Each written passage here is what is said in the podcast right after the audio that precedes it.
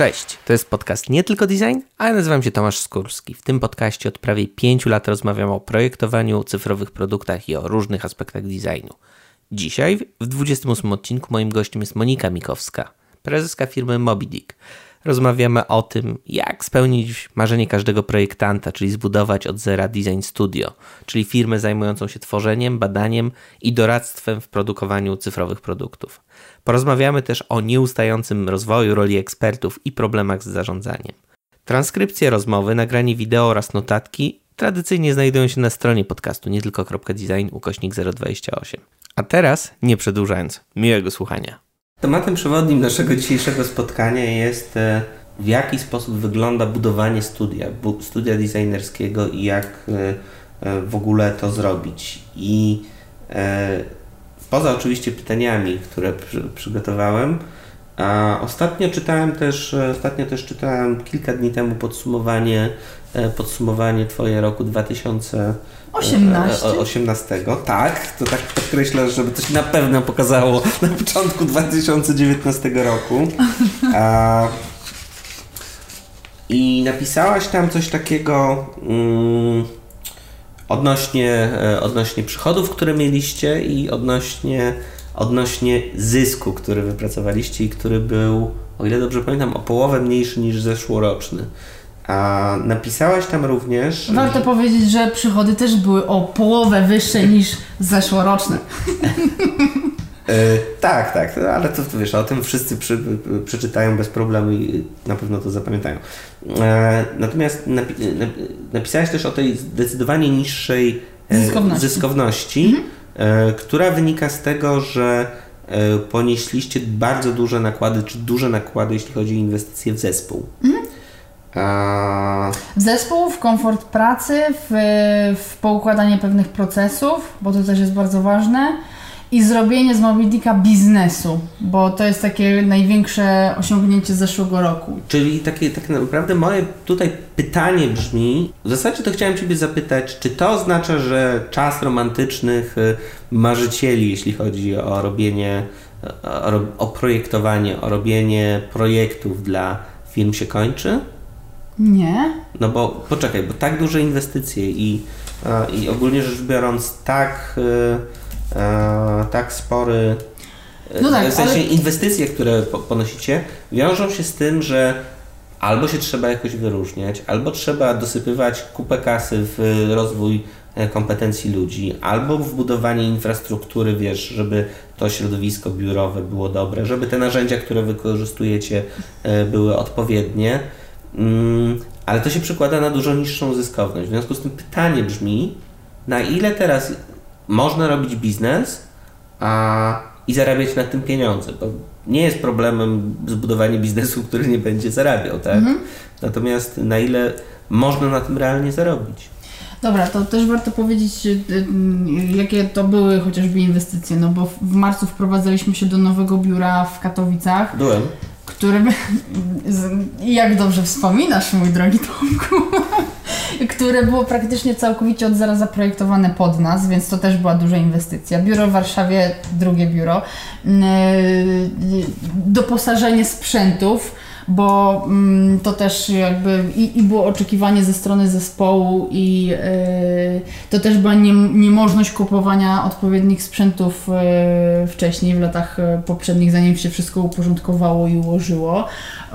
Oprogramowanie niezbędne do mm, pracy i zatrudnienie też ludzi, którzy są potrzebni w takiego typu firmie, a którzy nie pracują bezpośrednio przy projektach czyli na przykład y, marketingowca, który się pojawił w, w zeszłym roku, asystentki zespołu, y, mm. która zdjęła z nas takie rzeczy, które trzeba robić, a, a które gdzieś tam były rozproszone po zespole.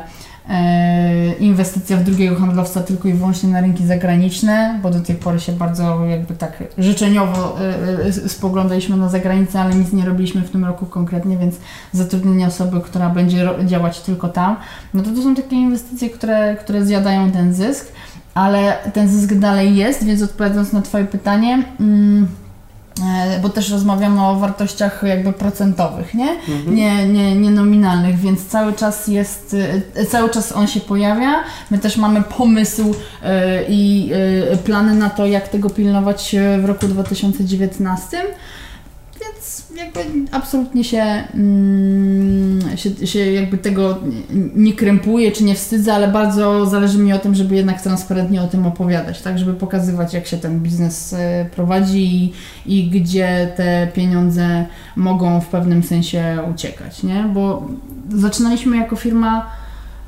a, żyjąca od projektu do projektu. Za, no. I doskonale, że przychodzimy do tego tematu. No właśnie, jeśli chodzi o te początki, bo trochę o tym rozmawialiśmy już wcześniej, prywatnie również, a skąd w ogóle się pojawiło, pojawił u Ciebie pomysł? Dlaczego zdecydowałaś się w ogóle założyć agencję, która będzie projektować design studio? Tak, wtedy to się jeszcze tak nie nazywało tak naprawdę. Firm, mm. Firmę, która będzie wtedy robiła... chciałam agencję full serwisową. E, pomysł i motywacja wzięła się z nas zastaną rzeczywistość. Mhm. To znaczy, mm, wtedy byłam pracownikiem etatowym w agencji interaktywnej. Bardzo chciałam e, sprzedawać rozwiązania mobilne, szerzyć świadomość na temat rozwiązań mobilnych, pokazywać, że coś, co jest takim jeszcze małym zalążkiem, małym trendem, e, za chwilę stanie się naszą codziennością i to jest i to będzie miał aspekt przede wszystkim użytkowy, a nie modowy czy też wizerunkowy. No i napotykałam na opór w ówczesnej organizacji. A że bardzo chciałam i że miałam ogromne serce do, do, do właśnie rozwiązań mobilnych i do mobilności samej w sobie, bo, bo jakby ja sama jestem osobą mobilną, wyznaję, wyznaję jakby ideę i mobilności technologii, sprzętów i ludzi. W sensie jesteś mobi? Jestem mobi, tak. To, to, to, to, to, to chciałam to też robić zawodowo i nie mogłam tego robić w tamtej firmie, bo tamta firma nie bardzo chciała się zmieniać. Mm, miała ugruntowaną pozycję na rynku, miała określony know-how. Tego know-how za bardzo nie chciała wymieniać, bo żeby robić rozwiązania mobilne trzeba było plus minus 60% starej wiedzy o webie zastąpić zupełnie nowymi, e, nową wiedzą, e, podejmować wiele eksperymentów, żeby sprawdzać, co będzie działać, jak będzie działać. Przepalać kasę. E, trochę tak, a ludziom się wielokrotnie nie chce. Nie ma dużo ludzi, którzy lubią się zmieniać. Ja jestem osobą, która na drugie imię ma zmiana, więc ja, ja jakby z automatu te rzeczy, te rzeczy lubię. Więc jakby wtedy, wtedy jak już doszłam do takiej ściany totalnej i stwierdziłam, że no po prostu już nie, to przypomniały mi się słowa też Tomka Karwatki, który mi od dawna mówił, że powinnam robić e, swój własny biznes, a ja się zawsze broniłam rękami i nogami, mówiłam nie, nie umiem, dobrze mi jest na etacie, ale ten wkurw doprowadził mnie do tego, że kurczę, no już po prostu dłużej nie mogę, a pasja mnie ciągnie do tego, żeby to robić. Stąd, y, stąd odeszłam z pracy etatowej i postanowiłam, że będę robić agencję full serwisową. No dobra. Stąd się to wzięło. To, to rzucenie papierami zawsze jest super. Wiem, co najmniej raz w życiu to przerobiłem. Ale nie wiesz, jak bardzo jest stresujące. No właśnie, bo się pojawia ten moment, co dalej. W jaki sposób zarobię dalej na życie? Jak znajdę klientów? To jest chyba ten moment, że mogę być bardzo transparentna, bo już minęło ponad 6 lat od tego czasu, więc mogę mówić, jak to, jak to było ponieważ jak odchodziłam właśnie z pracy etatowej, to był sierpień 2012, więc 1 września 2012 roku e, zostałam jakby sama, bez środków, e, bez jakby perspektyw stałych przychodów e, co miesiąc. No i wtedy już powiedziałam, że jakby robimy Mobilitika i już pamiętam, bo w sierpniu latały po wirtualnych mediach i po marketing przy kawie newsy. Monika Mikowska odchodzi z agencji i zakłada Mobilitika, więc jakby od samego początku mm, gdzieś tam e, była taka bańka agencji, przynajmniej kilkuosobowej, że oprócz mnie to jest jeszcze Mirek, e, e, który będzie project managerem i Bartek, który będzie grafikiem. I mamy jeszcze webmastera jednego i architekta informacji drugiego, więc ogólnie tam trochę nas jest, mm, a tak naprawdę ja pracowałam w domu, tamte osoby miały jeszcze inną pracę. Ja byłam jedyną osobą, która była na 100% poświęcona Moby Dickowi. Tamte osoby miały jeszcze, miały jeszcze inne zajęcia, mm, również pracę e, stałą i pierwsze przychody, pierwsza faktura została wystawiona w listopadzie 2012 roku. Czyli relatywnie szybko. Relatywnie szybko, ale to była perspektywa, która była dla mnie jakby nieznana, niewiadoma. Ja oczywiście miałam głębokie przekonanie o tym, że to wyjdzie i że nie ma innej opcji. Tylko nie wiedziałam, kiedy tak naprawdę to wyjdzie. Czy miałaś, e, kiedy rzucałaś papierami, backup finansowy? Żaden, zero. Właśnie to było bardzo głupie, bo nie miałam żadnego backupu. Żadnego backupu absolutnie, a jeszcze chwilę temu w ogóle to też, yy, też mogę o tym powiedzieć, bo mm, będziemy transparentni jeszcze bardziej. W ogóle yy, byłam po rozstaniu, rok, rok po rozstaniu z mężem, gdzie chwilę wcześniej łatałam kredyt dług na karcie kredytowej, wynikający z, jakby z tego, że będąc na okresie wychowawczym, gdzie nie masz normalnych, znaczy nie masz praktycznie żadnych przychodów, musisz sobie jakoś jeszcze też tą sytuację prywatną poratować, nie? Więc więc jak tam to przeżyłam, to stwierdziłam, że spoko. Tak bardzo mnie ciągnie pasja do tego, żeby robić rozwiązania mobilne i robić je dobrze w Polsce, że nie mam planu B. Ale z drugiej strony, czy nie jest tak, że zwycięzcy, zwycięzcy to znaczy ludzie, którzy taki mindset mają, ci, którzy nie mają planu B, no to właśnie ci jakby wygrywają. Tak jest, uważam. Czyli mówisz, polecasz każdemu, tak? Rzucić papierami bez oszczędności i założyć własną firmę. Jeżeli masz przekonanie, że ci to wyjdzie i nie masz planu B, to tak, to polecam. I wiesz, że będziesz na Mhm, ale, ale to też, to o, znowu dotykasz bardzo ważnego wątku. Bo ja, przez, bo ja przez wiele lat też tak mówiąc brzydko właśnie napierdałam, czyli pracowałam dużo, a teraz zaczynam sobie cenić pracę mądrą poczekaj, bo tak naprawdę mamy taką sytuację, tak?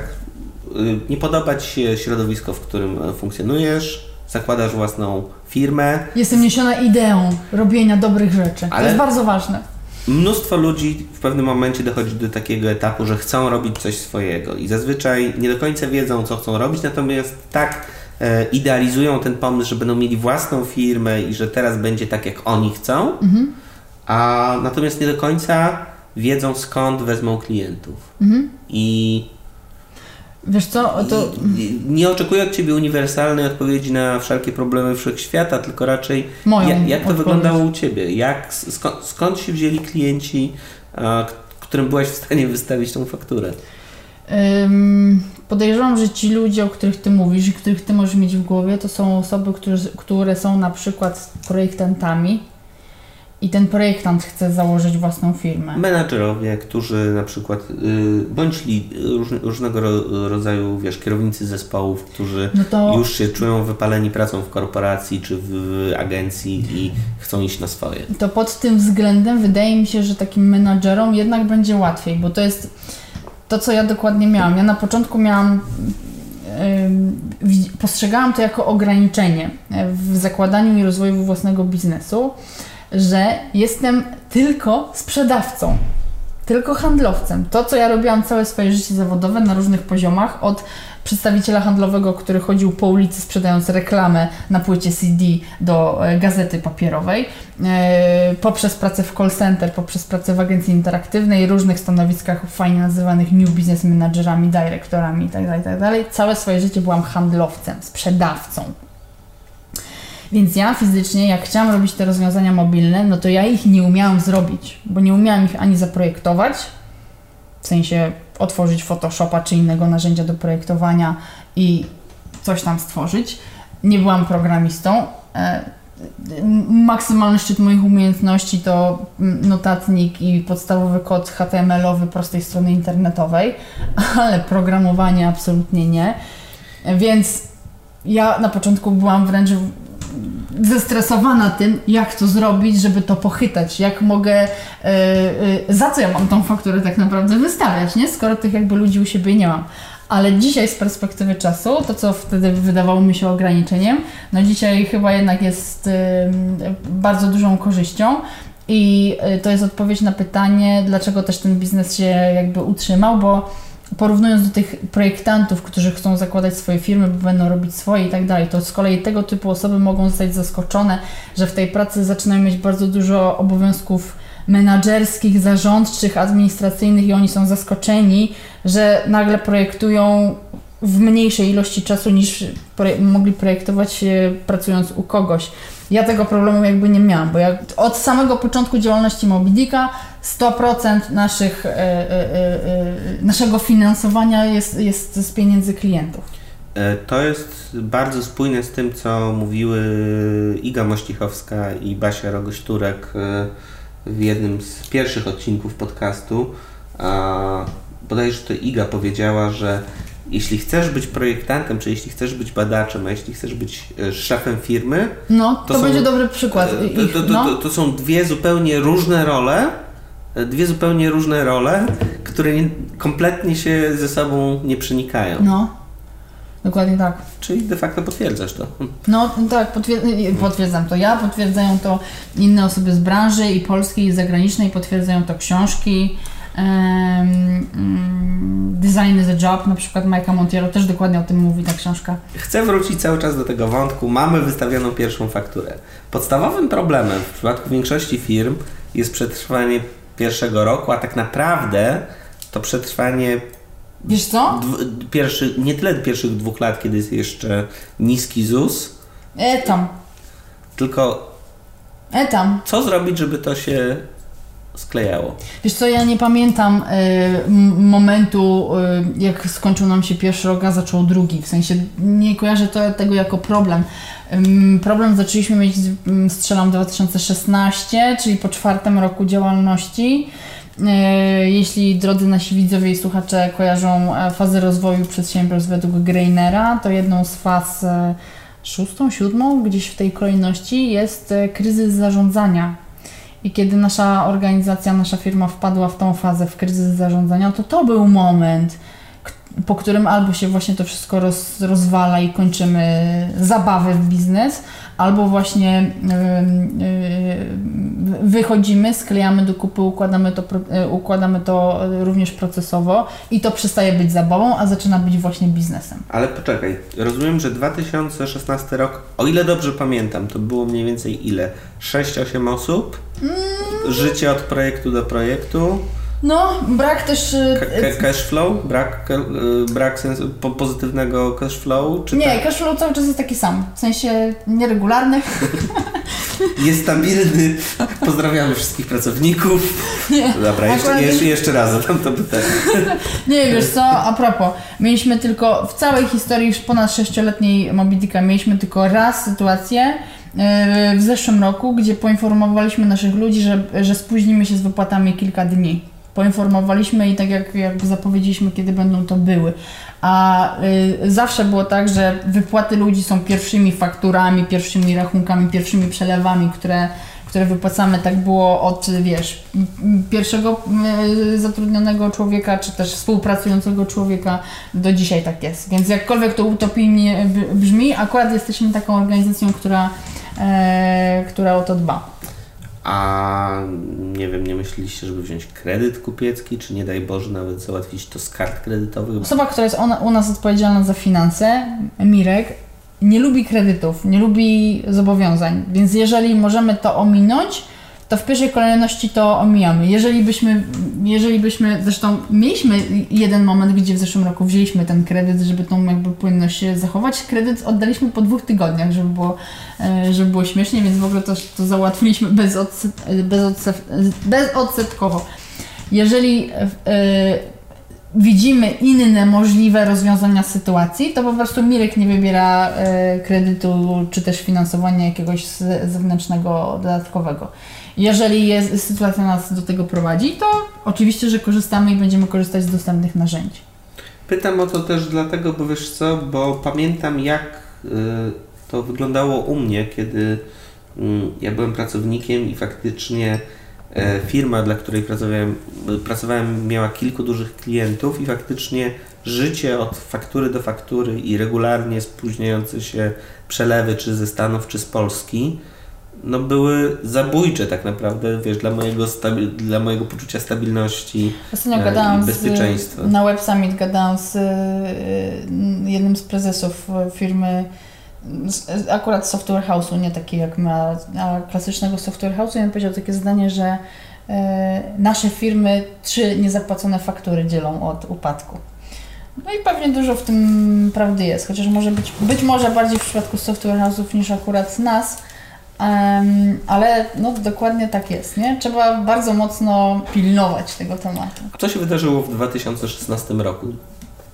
Skąd się pojawił ten kryzys zarządzania? Ten kryzys zarządzania pojawił się chyba też z mojej powtarzalnej pracy. Już jak powiedziałam, że lubię zmiany, to yy, złapałam się na tym, że plus minus od dwóch lat moja praca jest dosyć taka, dla mnie, z mojego punktu widzenia, powtarzalna.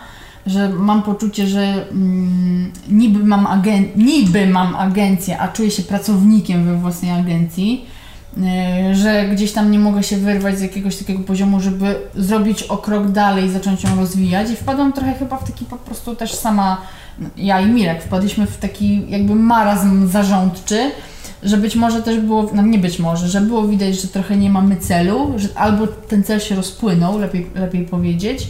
Yy, ludzie to widzieli, yy, firma sobie po prostu jakby w tym 2016 dryfowała. Yy, i mm, poprosiliśmy wtedy Kamila e, Hędzla o to, żeby zrobił nam audyt. I wnioski z tego były następujące, że mm, mm, no właśnie, po pierwsze jakby samoświadomość, że jesteśmy dokładnie w tym, w tym punkcie, który się nazywa kryzysem zarządzania, który wynika z konkretnych e, sytuacji, który jest też typowy dla organizacji, który będzie skutkował tym, że organizacja musi się zmienić. Wtedy takim formalnym szefem firmy był Mirek, E, ja nazywałam się tylko i wyłącznie menadżerem sprzedaży i marketingu w Mobiliku. Mimo, że byliśmy jakby współwłaścicielami, to ja czułam się odpowiedzialna tylko i wyłącznie za ten, tą część sprzedażowo-marketingową. Mm, I e, wtedy też Kamil podstawił przed nami pytanie, że ta firma potrzebuje innego szefa, że gdzieś tam jakby rola Mirka e, w tym zakresie się wyczerpała. Zresztą Mirek sam to czuł, więc jakby to też nie jest żadna Mm, e, żadna nowość. Tą taką łatwość do nadawania wizji i kierunkowi rozwoju bardziej mam ja niż Mirek. E, I Kamil postawił przed nami pytanie, ta firma potrzebuje szefa, kto nim będzie? Czy będzie ktoś z nas, ktoś z osób, które obecnie są w firmie, czy szukamy szefa z zewnątrz? No bo właściwie to postawił dwa pytania, bo pierwsze pytanie było takie, czy chcemy tą firmę dalej prowadzić, czy ją zamykamy. To było jakby oczywiste, dlatego nawet nie pamiętam tego pytania, bo odpowiedź na to pytanie było oczywiste, to znaczy tak, no chcemy tą firmę dalej prowadzić. Więc drugim pytaniem było, ok, ta firma musi mieć szefa, kto nim będzie. I wtedy absolutnie nie wyobrażaliśmy sobie sytuacji, że możemy zatrudniać szefa z zewnątrz, bo po to, z jednej strony po to poszliśmy na swoje, żeby nie mieć szefów, mm, a po drugie, no nie wyobrażaliśmy sobie jakiejkolwiek, nawet super doświadczonej osoby z zewnątrz, mm, baliśmy się, że ona nie będzie miała tego naszego DNA. No więc zrobiliśmy sobie szybki rachunek, kto tak naprawdę z naszego grona może być szefem. I to chyba trochę nie ta skala, nie? Mimo wszystko. Może, ale akurat na tym poziomie żadnych kompleksów nie mam, więc yy, jeżeli byśmy mieli poczucie, że to jest ten moment i to jest dobry krok, to lecimy z tematem. To, to nie byłoby yy, problemu akurat w tym kontekście. Więc doszliśmy do wniosku, że niech tym szefem zostanie Monika Mikowska. Ja sobie myślałam, kurde, całe, całe życie sprzedawca, a teraz nagle mogę być CEO. I to takie nowe, to taka zmiana dla mnie. I, i podekscytowałam się tym tak bardzo właśnie, że e, to bardzo mocno dodało wiatru w żagle i mnie. Zdecydowałam się tą rolę przyjąć. E, poprzestawialiśmy pewne klocki. Kamil też jakby dołączył do naszego e, zespołu na stałe. On wziął taką część jakby strategiczną. E, on też z jednej strony strategiczną firmę, ale z drugiej strony też strategiczną przy projektach. On też był taką dużą pomocą, żeby ze mnie zdjąć obecność w projektach firmy. Z jednej strony zdarzają się głosy cały czas w Mobidiku, że zespół trochę żałuje, że nie jestem w projektach tak jak byłam kiedyś, ale z drugiej strony bycie w projektach nie pozwala mi rozwijać biznesu i ciągnąć Mobilitka dalej. Skalować się. I skalować się i przyciągać nowych klientów, nowe projekty, więc jeśli zespół chce robić, yy, nowe projekty, coraz bardziej ambitne, coraz bardziej zaangażowane, no to ja muszę być wypuszczona y, na zewnątrz, żeby te projekty tak naprawdę z rynku zdobywać, pozyskiwać i, i komunikować w ogóle, jakie projekty chcemy robić, chcemy obsługiwać. Więc dużo dało też taka, taka właśnie zmiana, też mój mindset. Ja też dostałam nowych, y, nowych skrzydeł, że, mm, że no dobra, no to, to, teraz, to teraz spróbuję e, prowadzić y, całą firmę, więc y, od 2017 roku, bo ja tą rolę przyjęłam z jesienią 2017 roku, więc 2018 to jest, teraz jesteśmy, półtora roku minęło od kiedy tą rolę pełnię. Zastanawiam się nad, wiesz, taką bardziej mechaniką i nad takim bardzo już niskopoziomowym... Yy, jak to się w praktyce yy, działa? Jak to w praktyce działało mhm. do tego 2016 roku, kiedy faktycznie byliście... Do 2016 tak, roku. kiedy byliście relatywnie niewielką firmą i no. kiedy... Yy, I kiedy... Jak ten biznes wtedy działał?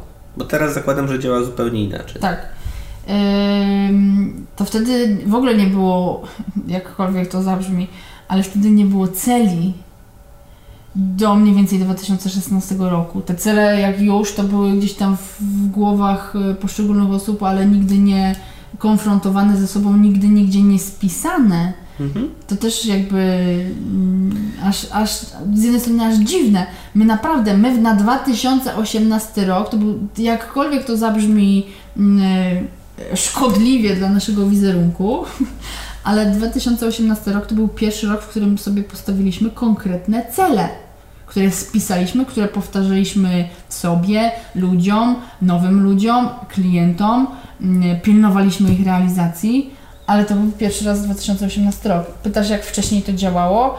Działało to tak, że bardzo mocną dźwignią dla Mobidika było Jestem Mobi. Było publikowanie i raportów, które pokazywały to, że trzymamy rękę na pulsie, jeśli chodzi o rynek, w takim ujęciu przekrojowym, jeśli chodzi o te trendy.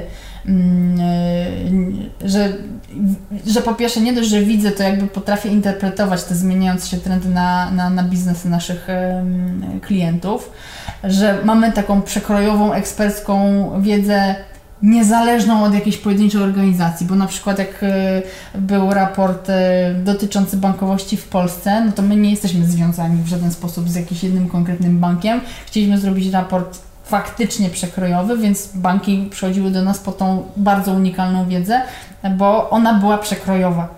E, zwłaszcza wówczas. Zwłaszcza, chociaż teraz nadal też, tak? Bo Bank, Bank jest 2016 dalej żeśmy po, pociągnęli. No, ale zmieniło się sporo od tego czasu, jeśli chodzi o fintechy, które bardziej agresywnie weszły. Ale to jeszcze nie 2016. PSD2 to, to, to, to po Bank jest Mobi 2016 się zaczął. A, wiesz, N26, Revoluty, TransferWise i tak dalej. W sensie teraz to środowisko się bardzo dynamicznie zmienia. Monzo i te wszystkie fajne historie, które można obserwować ale y, pytasz jak to działało, więc jakby działało to na, si na sile rozpędu jestem Mobi, że to był budowany wizerunek ekspercki, więc dużo klientów do nas przychodziło chociażby po audyty, w sensie od audytów się zaczynało. Że skoro my wiemy, jak to robić, to my mamy duże agencje, które nam robią tam te aplikacje, 300, serwisy 360, 360, ale wy ich zaudytujcie. I okazywało się, znaczy ja wtedy jakby bardzo szybko mówiłam, no dobra, ale jakby to nie jestem tylko ja, nie jest tylko osoba, która potrafi zrobić audyt, ale jest zespół, który potrafi to w ogóle zaprojektować od nowa. Zresztą bardzo często audyty pokazywały, że to, co zrobił ktoś inny, to tego nie da się poprawić dom jest zbudowany na złych fundamentach, więc trzeba je zburzyć i, i, i, i wybudować fundamenty od nowa, a potem projekt postawić na tych fundamentach. Więc działało to na Jestem Moby i działało to na moich wystąpieniach na konferencjach. Bo jakby dla mnie to znowu trochę takie naturalne miejsce, być może zawdzięczam to y, karierze tanecznej, bo przez 10 lat swojego życia tańczyłam zawodowo, więc występy na scenie nie sprawiają mi jako tako problemu. Ej, ale o tym nie wiedziałem. Naprawdę? Naprawdę o tym nie wiedziałem, serio. Tańczyłam, no, byłam tancerką tańca nowoczesnego przez 10 lat i to w, w dwóch wydaniach, bo i y, objeżdżająca wszelkie mistrzostwa i Polski i, y, i Europy i świata, a potem też tańcząca w teatrze tańca nowoczesnego i wystawiająca tego typu sztuki taneczne, więc to super doświadczenie. Więc jedynym moim wyzwaniem było nauczyć się mówić na scenie.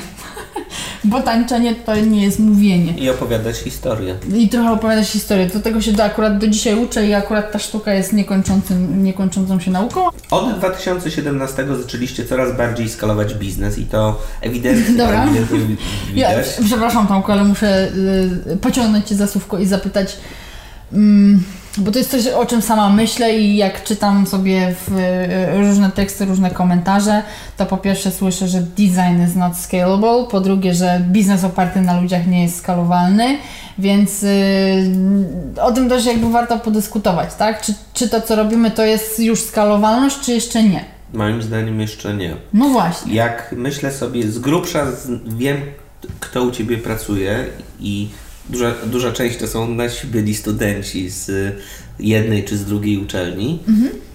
E, Może warto powiedzieć, kto u nas pracuje, bo, bo mogą nie wszyscy wiedzieć, że pracują u nas przede wszystkim osoby, które są strategami, badaczami, projektantami, product managerami slash product ownerami. mhm. Nie mamy programistów. E, I to są najczęściej ludzie, którzy w moim odczuciu jeszcze często nie są seniorami. To są osoby na stanowiskach raczej regula według mnie jeszcze na stanowiskach regula regularów, więc to jest jeden aspekt.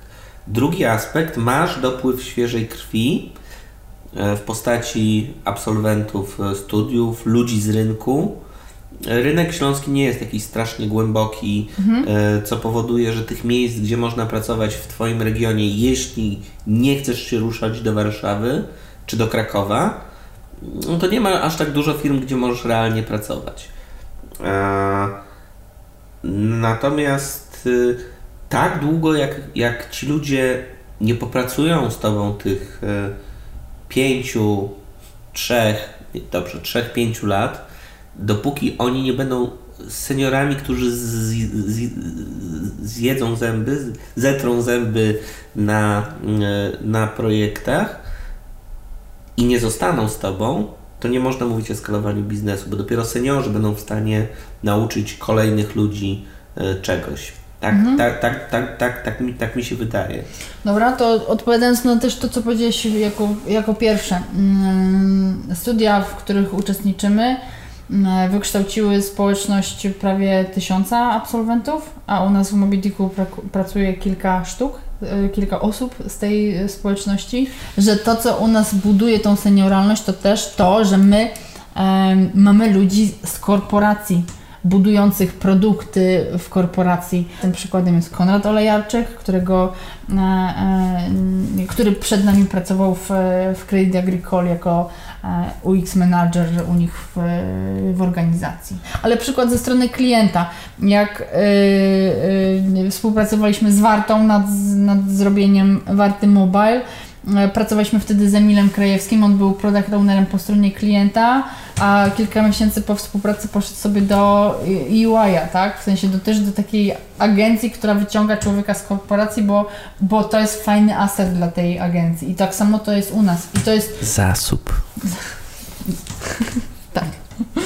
I to jest szalenie ważne, obojętnie czy to nazywamy senioralnością, doświadczeniem i tak dalej. Wa- to są jakby takie trochę, wiesz, yy, zasłony dymne dla prawdziwej istoty sprawy. A istotą sprawy jest to, że to, co my robimy i ludzie, którymi to robimy, z którymi to robimy, muszą rozumieć biznes. Ale żeby rozumieć ten biznes, muszą mieć doświadczenie, które muszą Tak. y, dopiero często zebrać i często zbudować, żeby, do, żeby móc skalować, żeby robić skalowanie, o którym mówisz, nie unik- według mnie nie, nie jesteś w stanie uniknąć tego, że musisz przepalić ileś czasu i pieniędzy e, i projektów, aby ci ludzie byli faktycznie realnymi ekspertami w swoich branżach i żeby byli w stanie, e, żeby byli w stanie to zrobić. Zwłaszcza jeśli mówimy o obszarach rynku, bo nie mówimy tylko o projektowaniu cyfrowym, tak? Mówimy o interfejsach głosowych, interfejsach, interfejsach nie wiem, konwersacyjnych, mówimy o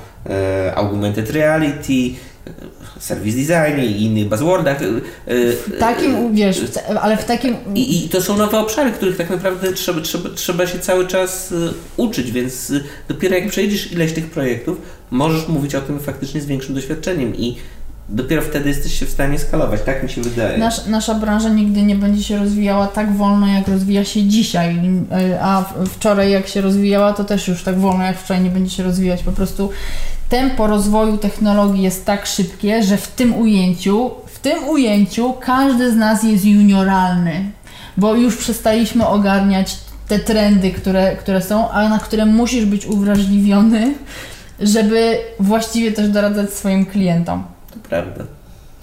I bo zmienił, zmienił się też poziom jakby konkurowania, w sensie dzisiejszy biznes musi konkurować nie tylko ze swoją branżą, przykładowo banki konkurują nie tylko z innymi bankami, banki konkurują tak naprawdę ze wszystkimi możliwymi doświadczeniami, które klient może zdobyć w każdej swojej branży. Eee, mam tu na myśli na przykład, o, no weźmy sobie znany wszystkim przykład Uber, tak? Płatności w Uberze. Mhm. Czyli to, że wysiadam z taksówki bez podejmowania żadnej akcji, czyli po prostu zapłaciłem za usługę, nie wykonując absolutnie nic. Na początku, przy pierwszym razie, jest to jakby dla klienta takie trochę dziwne, dyskomfortowe, tak? Za drugim razem Znowu mi się to udało, jeszcze dalej jest to na poziomie y, jednak dziwnego doświadczenia. A za każdym kolejnym razem to już jest jego poczucie, że kurde, dlaczego, dlaczego tak to nie działa wszędzie? Dlaczego tak to nie działa w sklepie? I, I znowu Amazon Go, który w Seattle zrobił sklep, który dokładnie tak ci pozwala e, robić zakupy, że jakby wychodzisz bez płacenia. I teraz konsumenci mają dokładnie takie oczekiwania. Oni sobie zbierają swoje oczekiwania z różnych branż i będą oczekiwać, że tak będzie się zachowywał ich bank, jak zachowuje się Facebook, tak będzie się zachowywał e, e, sklep, tak jak zachowuje się coś w jego świecie cyfrowym. Więc ludzie w agencjach muszą być wyczuleni właśnie na te trendy mm, absolutnie z różnych branż. Z racji tego, że one się zadziewają tak szybko, no to w tym kontekście tak naprawdę cały czas każdy będzie junioralny, więc tym, tym zdaniem i tą wypowiedzią zachęcam do tego, żeby być pokornym do, do, do, do, do tempa i do czasu i do postępu geometrycznego e, rozwoju tych technologii, w którym jesteśmy i nigdy nie powiedzieć sobie, że już wiemy wszystko i cały czas jakby maksymalnie sprawnie tą wiedzę sobie aktualizować. Jed, Och, widzę, że... Jedno, jedno, jedną z rzeczy, nad którymi się zawsze mm, zastanawiam, a przynajmniej od ostatnich 4-5 lat, e, to jest taka obserwacja, że widzimy, że tych agencji na polskim rynku jest mimo wszystko coraz mniej. Mhm a że z tego, z, z, tego, jeśli porównamy to do sytuacji sprzed, nie wiem, 5 czy 7 lat, widzimy, że z, nie wiem, z, z puli 15 czy 20 takich firm, które się zajmowały projektowaniem cyfrowym e, czy szeroko pojętym UX-em, zostały 4-5 firm, które do tej pory funkcjonują. I to mnie skłania do, za... to mnie skłania do zadania pytania. E, czy w 2019 roku firmy zajmujące się UX-em, projektowaniem cyfrowym, tworzeniem cyfrowych produktów, jako firmy są jeszcze potrzebne? A na ile a to jest y, kompetencja, która się zaczyna być, zaczyna być y, natywna, naturalna dla organizacji? Dla organizacji. Mhm. Więc e, znaczy, pytanie, czy w ogóle sformułowanie agencji, które zajmują się UX-em, User Experience, jest, jest właściwym pojęciem, bo to jest coś, co ja nazywam buzzwordem. Yy, I, I, możesz mówić, że jesteś agencją UX-ową, agencją product designową. Design tak, studio. Tak, i tak dalej, więc jakby ja jestem trochę daleko od mm, tych buzzwordów.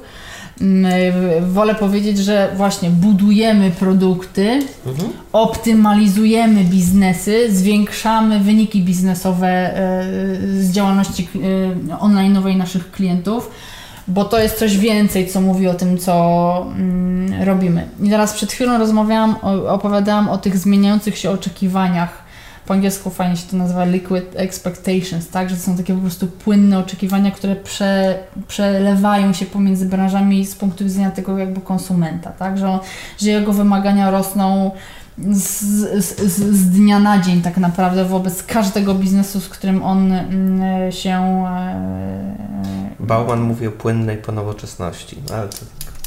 Więc mamy jakby zmieniające się oczekiwania.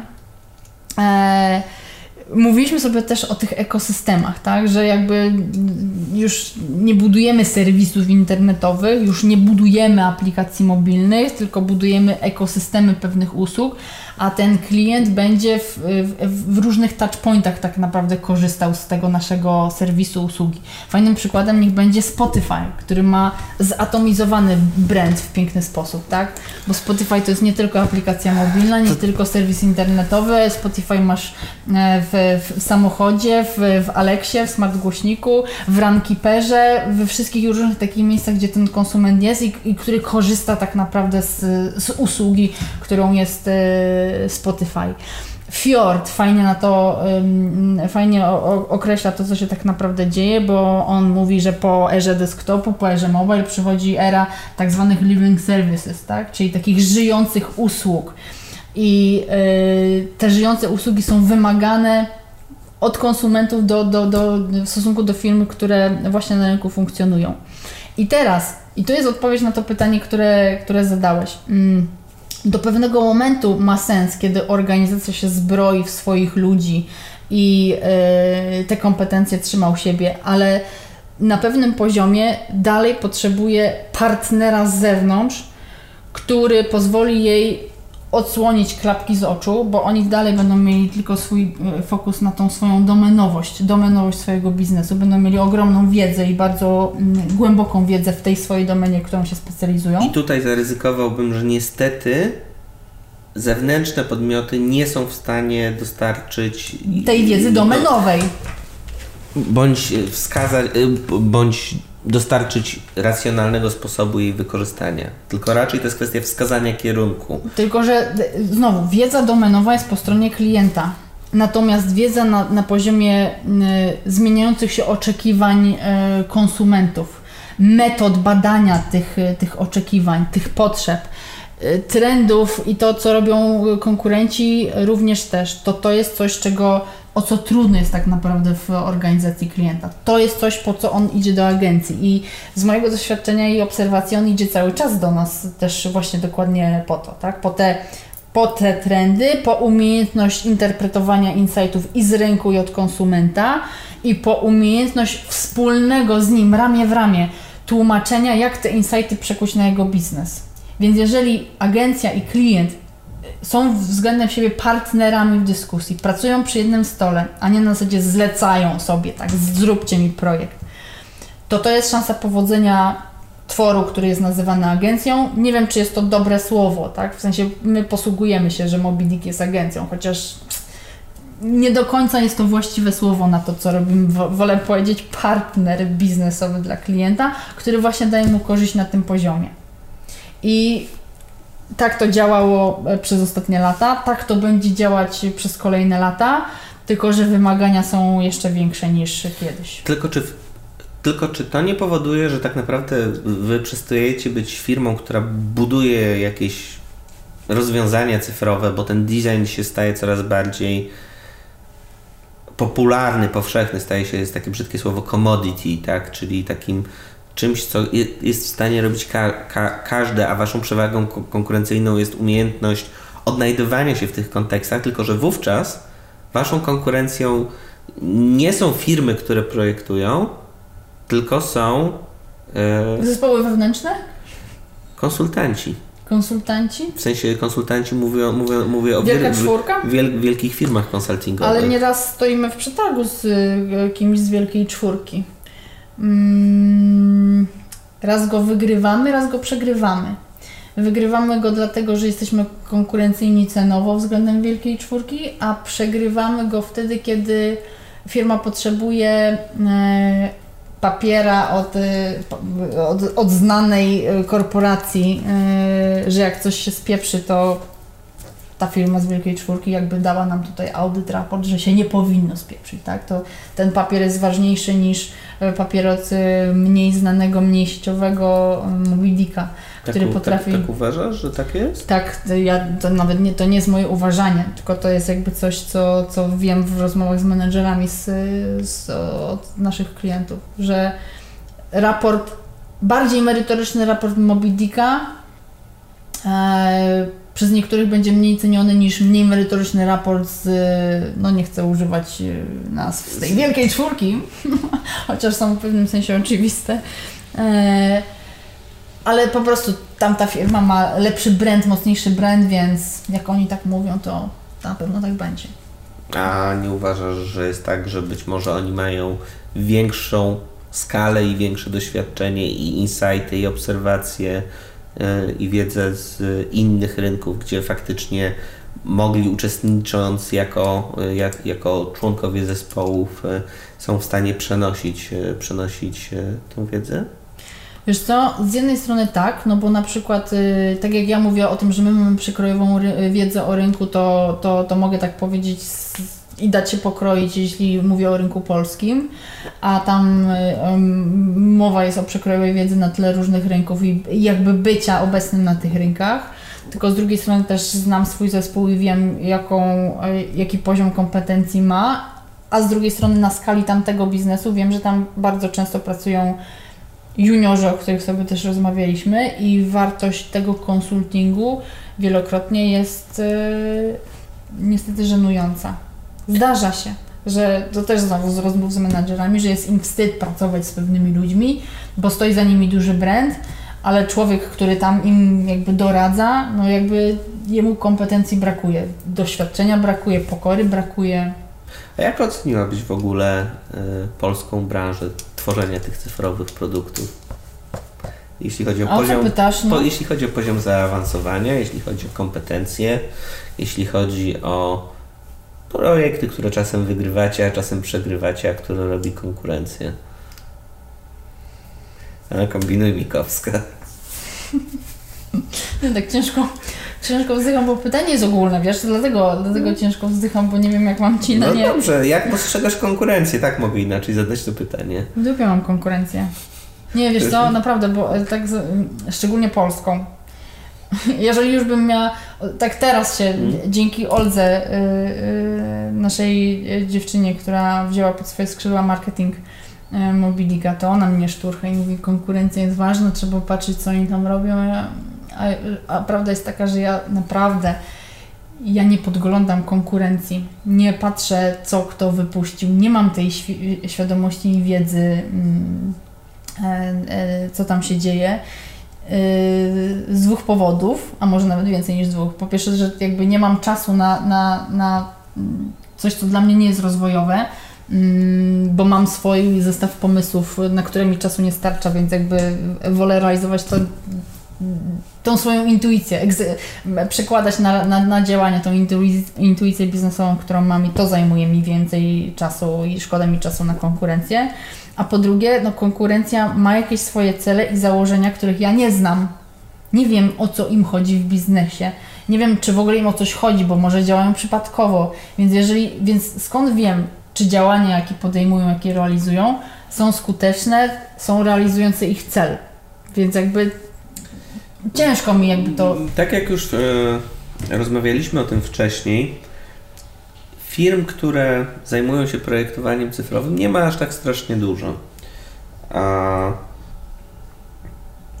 dla mnie jest w dużej mierze bardzo interesujące, jak teraz próbujesz faktycznie skalować coraz bardziej ten biznes, zatrudniając coraz więcej ludzi. Z drugiej strony próbujesz zachować cały czas e, opłacalność biznesową i budować zyskowność, rentowność e, projektów coraz bardziej.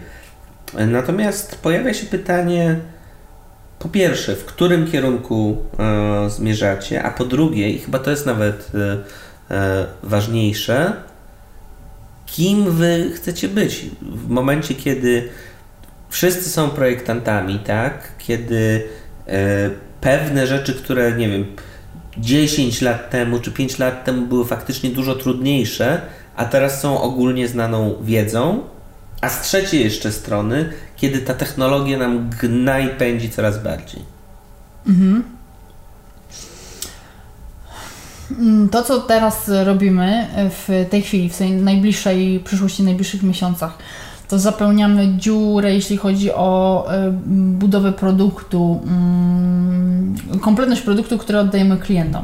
Bo mm, w tej chwili oddajemy już gotowy projekt interfejsu, zakończony również doprowadzony do postaci frontendu, tak? Że to jest cały frontend. To jest nie tylko projekt graficzny, ale to jest również plik e, przygotowany dla programistów.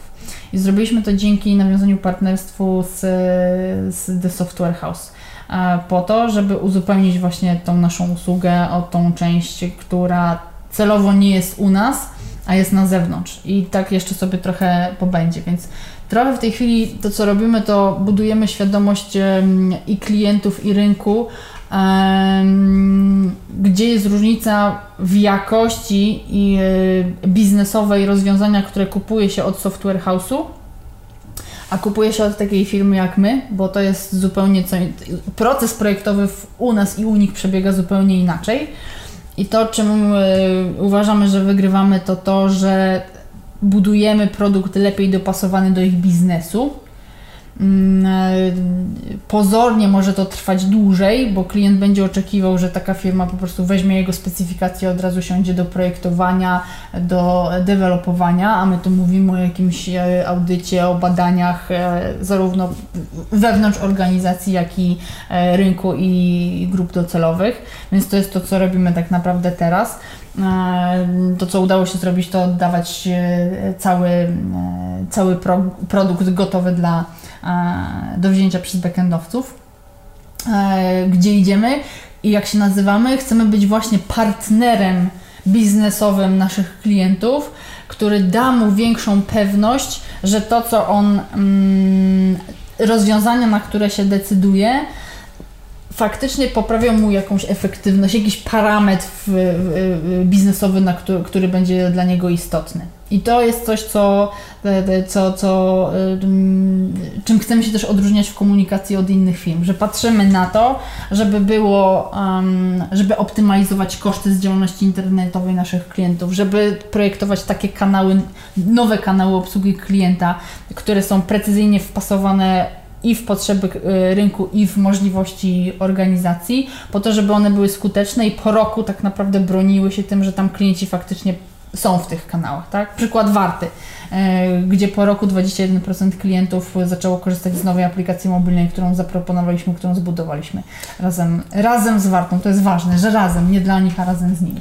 Ale nie funkcjonujecie w oparciu o success fee, tylko w oparciu o faktury. To jest, to jest, coś, to jest coś, nad czym, e, co stawiamy sobie rok na, na 2019, no bo y, taki klasyczny model rozliczania w oparciu o, o, o godziny to jest coś, o czym sobie z Romanem Łozińskim już rozmawiałam od y, wielu miesięcy, jak zmienić model oparty na po godzinach, bo, bo, bo to jest coś, co jest i krzywdą dla agencji, i krzywdą tak naprawdę dla klientów, tak? Bo nie o tym jest rozmowa tak naprawdę i nie nad tym powinniśmy tracić energię, e, e, umawiając się na, na, na robotę, która ma zostać wykonana, a właściwie na współpracę, która powinna trwać w jakimś dłuższym e, okresie, a nie tylko na jeden projekt.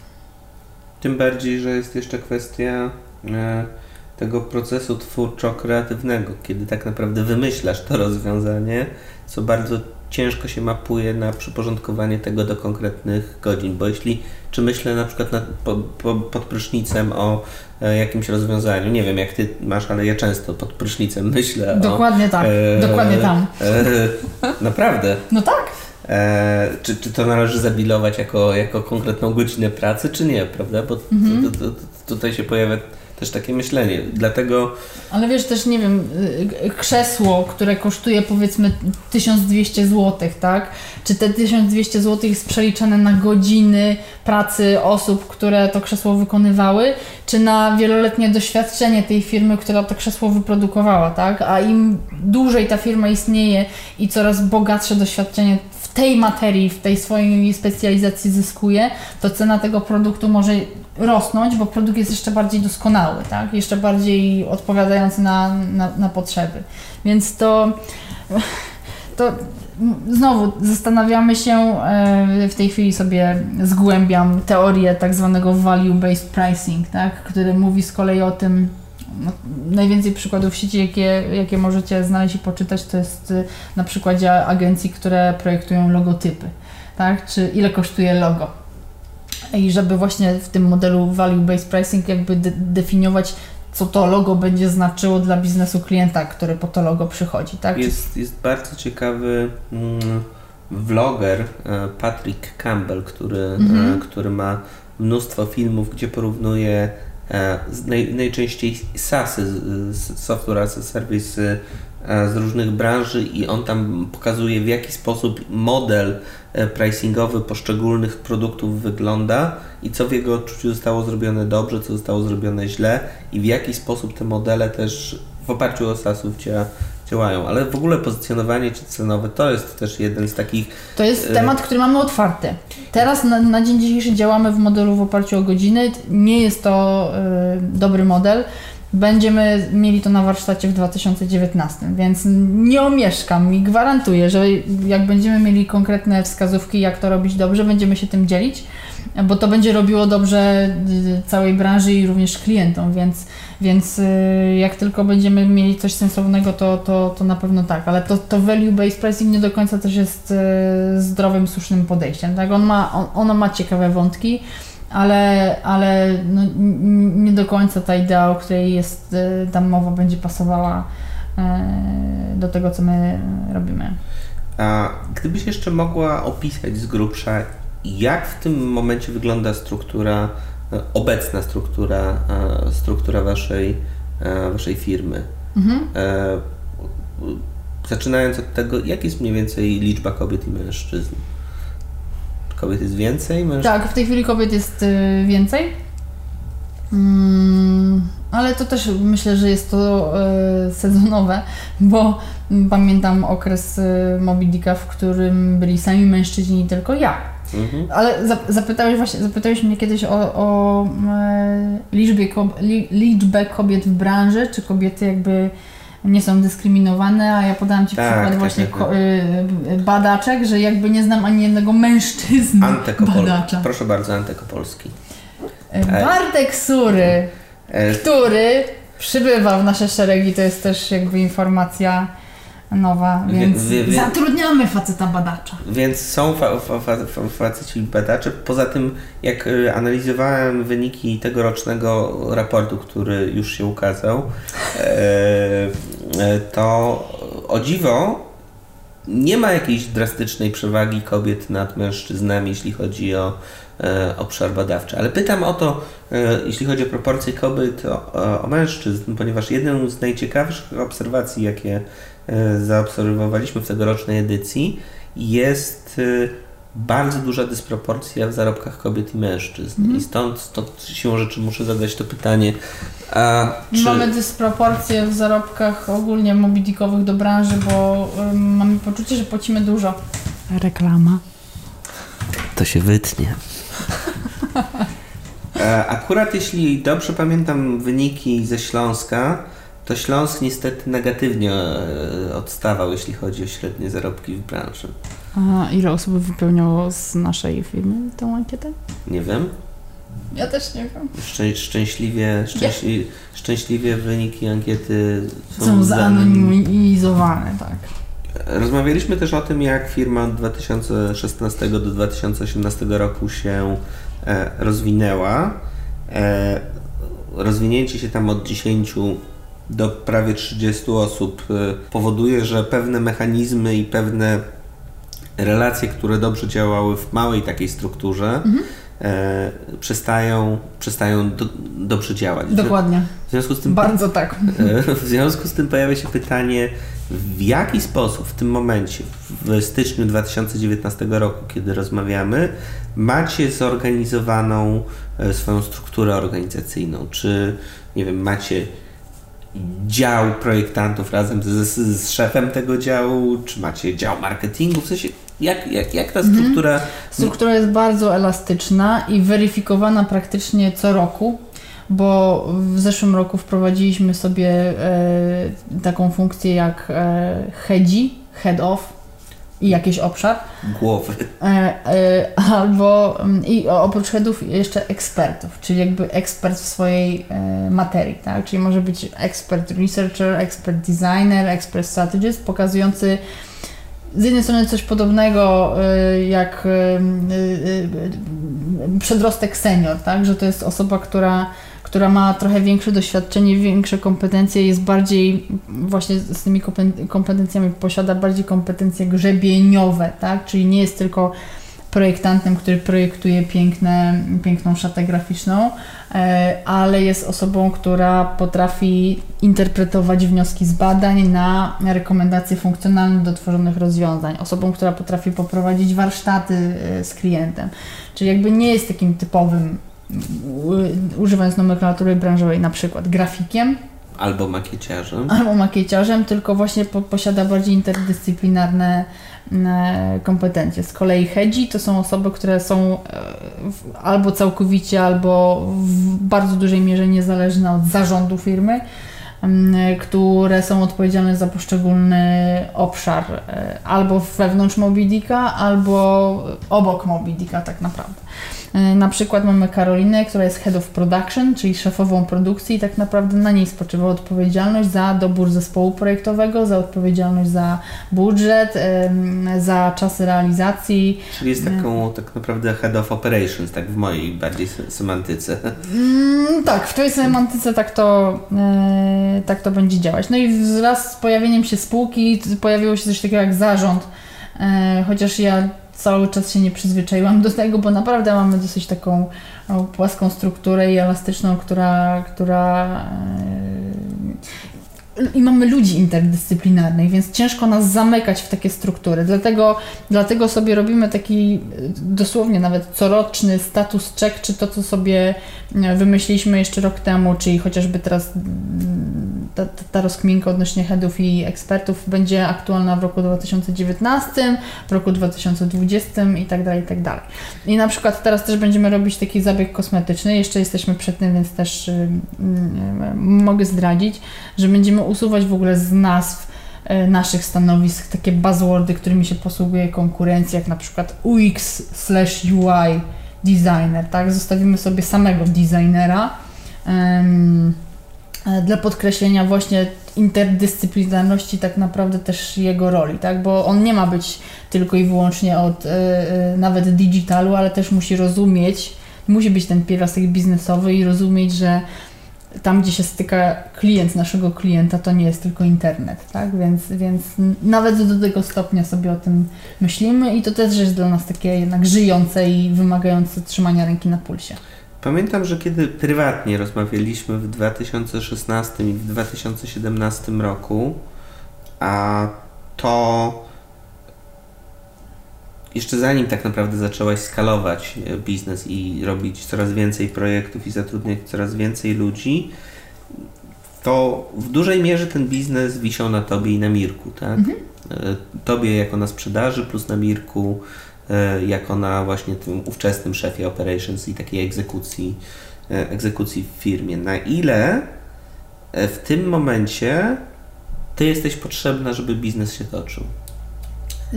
Jednym z celów na rok 2018, co było zapisane, było uniezależnienie procesów firmowych od osób właścicieli. I już wiemy, że się to udało zrobić i to działa bo mm, wyjazd na urlop y, równoczesny mój i Mirka kończył się w 2015 roku, może nawet jeszcze w 2016 roku machaniem jakąś taką pomarańczową flagą, nie czerwoną, a pomarańczową flagą przez klienta, że dobrze, że już wróciliście. E, ale teraz absolutnie już jakby ślad po tym zaginął i widzimy mm, samodzielność e, zespołu, moje uniezależnienie od projektów w tym sensie, że jakby zespół sam ma takie poczucie, że jest w wielu aspektach mądrzejszy ode mnie to oni są jakby specjalistami domenowymi w swoim fachu, robią to po prostu lepiej niż ja, więc jakby nie potrzebują mnie do projektów. I e, wierzymy też w taką bardzo dużą autonomię zespołu. To jest w ogóle coś, co, co jest dużym, mm, ważną jakby cechą charakterystyczną dla Movidika Wierzymy w autonomię zespołu, żeby ten zespół jakby sam się w pewnym sensie organizował pod projekt, sam potrafił rozwiązywać problemy na pewnym stopniu tych e, problemów, bo to jest tak naprawdę też coś, co będzie motywujące dla ludzi w pracy. Czyli nieposiadanie takiego szefa, to, znowu modny buzzword holakracja, tak? Nie, proszę, nie, nie, chcę, nie, nie, nie. Nie chcę go używać, bo my go nie używamy, właśnie o to, że my go nie używamy na co dzień, ale ona ma pewne elementy, które u nas jakby też się dzieją, że te zespoły się samoorganizują, że nie, nie mają szefa pod tytułem Mikowskiej, która mówi jak ma być, jak coś ma zostać zrobione, tylko te zespoły po prostu robią, zespoły projektowe realizują te prace we własnym zakresie i idzie im to absolutnie świetnie i dobrze. I to jest coś, co powoduje dużą lojalność naszych ludzi do, do, do, do, firmy, że im się chce pracować, że czują te wyzwania, które mogą sami rozwiązywać i sami z siebie jakby przeskakują. Mm, I tak naprawdę, jeśli chodzi o tych ludzi, których, których, których mamy na pokładzie, to jeśli ktoś pasuje kompetencyjnie, no to jakby nie odchodzi od nas, tak? W sensie ta, ta rotacja jest yy, yy, bardzo, bardzo jakby, nie, znaczy nie ma rotacji na tym poziomie. Rotacja jest, bo, bo z dużą ilością ludzi rozmawiamy, z dużą liczbą ludzi rozmawiamy, z, nie, z, wielo, z wieloma osobami zaczynamy współpracę i e, po takich jakby zadaniach testowych też przerywamy, bo widzimy, że on nie pasuje do tych standardów, e, które chcemy mieć, albo nie pasuje osobowościowo do tego DNA, które mamy u siebie. A jaką macie rotację? Jeśli Wiesz co, ale nie mam tego policzonego zupełnie szczerze. Nawet jakbym chciała Ci Yy, powiedzieć jakąś taką liczbą, to szczerze Ci z otwartą przyłbicą przyznaję, że nie mam tego policzonego, żeby Ci rzucić liczbą. Okay. Ale ten stały e, korowy zespół, który zbieraliśmy przez lata, dalej jest, nie? Słuchaj, powiedz mi, jak sobie wyobrażasz e, swój biznes za 5 lat? Nie wyobrażam sobie swojego biznesu za 5 lat. To jest za daleka perspektywa, żeby móc stwierdzić, co my będziemy wtedy robić. I to jest też zaprzeczenie tej idei, która jest obecna od początku Mobidika, bo ja co roku przyglądam się branży, jak ona dała jak bardzo szybko się zmienia i co my musimy zmienić u siebie, co my musimy zmienić w swojej ofercie, co musimy mówić na konferencjach, jak musimy pracować z klientami, żeby nadążyć za tym i być realnym, jakby trzeźwym i trzeźwo stąpać y, w tej branży.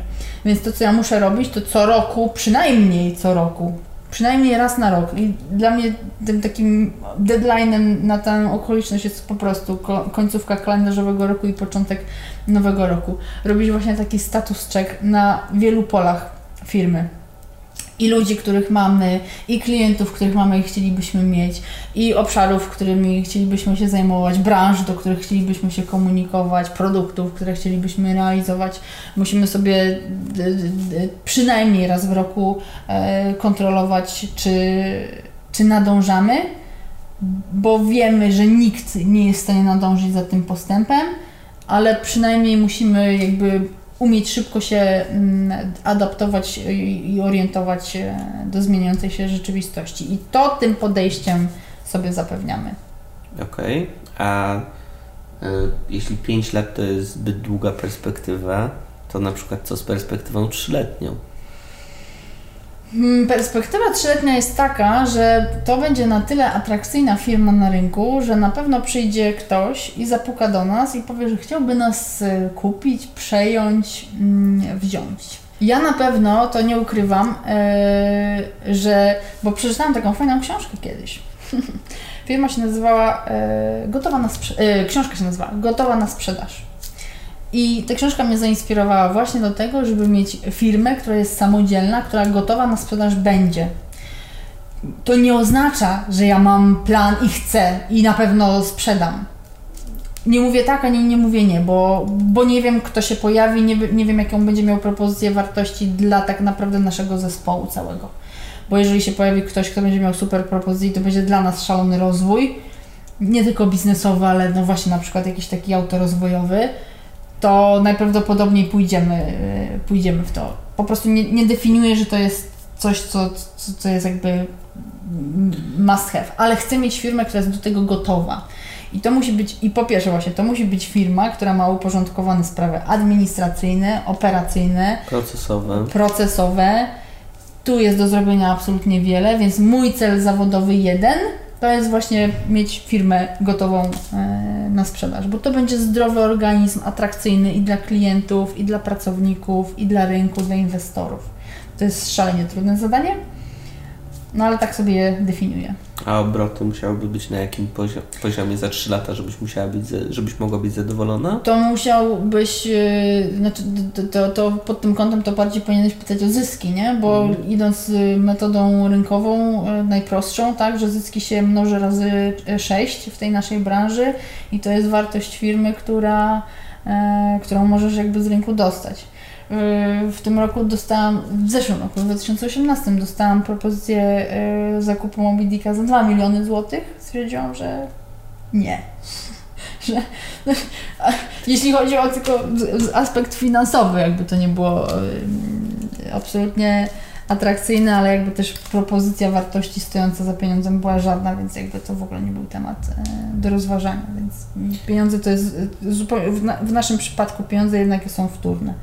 E, czytałem niedawno o tym, że Basecamp e, na samym początku swojej drogi jako jednego z cichych inwestorów miał e, Jeffa Bezosa, mhm. który, tak. który dzięki temu, że zapewnił finansowanie na relatywnie tam niewielkim poziomie kilku milionów dolarów, ale... Jego osoba i obecność w tym biznesie dała dużo więcej, yy, i, ale też takich osób my tak naprawdę teraz e, szukamy już nie wśród jakby inwestorów, ale wśród i sympatyków marki, i współpracowników. Właśnie dokładnie takich osób szukam, więc to nie reklama, ogłoszenie rekrutacyjne. Szukamy osób, które pomogą nam też jakby w naszym biznesie, czyli będą pracować do wewnątrz, nie? Tylko do wewnątrz. Zapraszamy. Dziękuję bardzo. Dziś moim gościem była Monika Mikowska. Dziękuję. Do zobaczenia. I to już wszystko na dzisiaj. Zapis całej rozmowy, notatki do odcinka oraz nagranie wideo dostępne są na stronie nietylko.design ukośnik 028. Do usłyszenia niebawem.